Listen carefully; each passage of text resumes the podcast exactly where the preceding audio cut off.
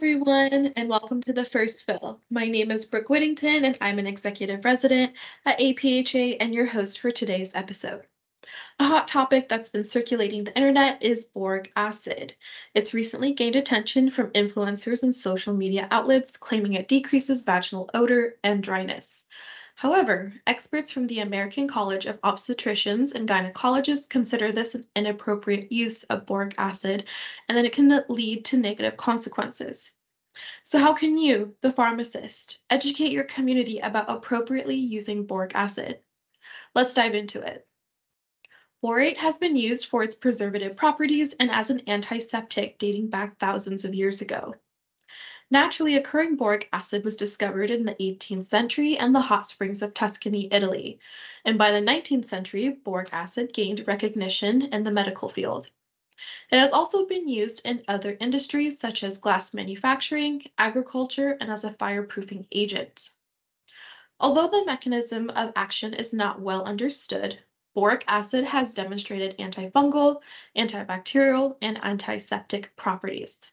It's been recommended as an alternative treatment for patients with recurrent yeast infections with resistance to azole antifungals and for patients with bacterial vaginosis. However, it is important to note that boric acid should only be used under the guidance of a healthcare professional. Because of its versatile use, boric acid can be manufactured into liquids, pellets, powders, emulsions, and capsules. The boric acid vaginal suppositories are going to be readily available for over-the-counter medical use in the United States. It is also good to keep in mind that since it is an over-the-counter product, boric acid is not regulated by the FDA. The amount of boric acid and the purity may not always be accurate, so it's important for patients to choose manufacturers or brands with third-party certifications, such as Good Manufacturing Practices or GMP or from the United States Pharmacopoeia or USP verification to ensure the product they are buying has higher quality and safety standards.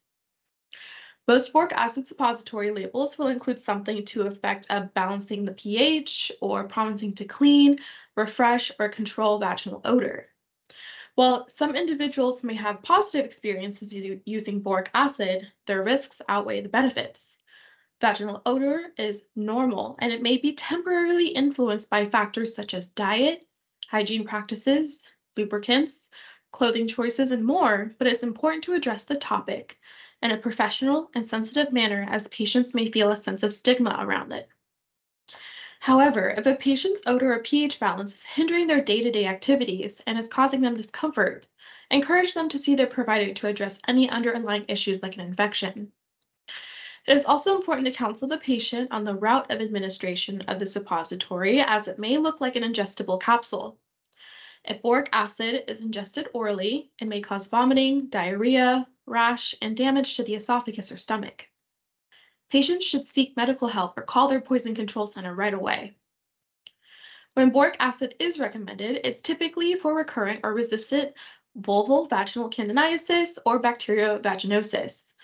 A retrospective review looked at 14 studies and included two randomized clinical trials, nine case series, and four case reports. In these studies, boric acid was compared with nystatin, terconazole, flucytosine, and azole antifungals and found that the mycologic cure rates varied from 40% to 100% in patients treated with boric acid and, nine, and four of the nine included case studies reported statistically significant outcomes, but none of the studies reported statistically significant differences in recurrence rates. Some reported side effects of boric acid include redness, burning, abdominal cramping, and discharge. Patients should avoid using it if they have broken or irritated vaginal mucosa. Patients should also avoid sexual intercourse while using boric acid as it can cause skin irritation for their partner. Now, with pregnancy considerations, there is limited data, so therefore boric acid is only recommended for non-pregnant patients as it is found to be present as it has found to be present in breast milk. Now let's talk about the typical duration of use for boric acid. The duration of use can vary depending on the specific condition being treated. In the case of recurrent yeast infections, the typical regimen is usually 600 milligrams daily for one to two weeks, but the optimal administration frequency is undetermined and the long-term safety data is not available.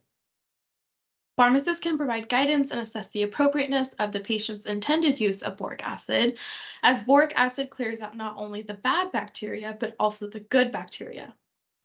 This can throw off the bacterial flora of the, of the vagina, which can potentially increase the risk of vaginal issues such as injury, infections, and vaginitis.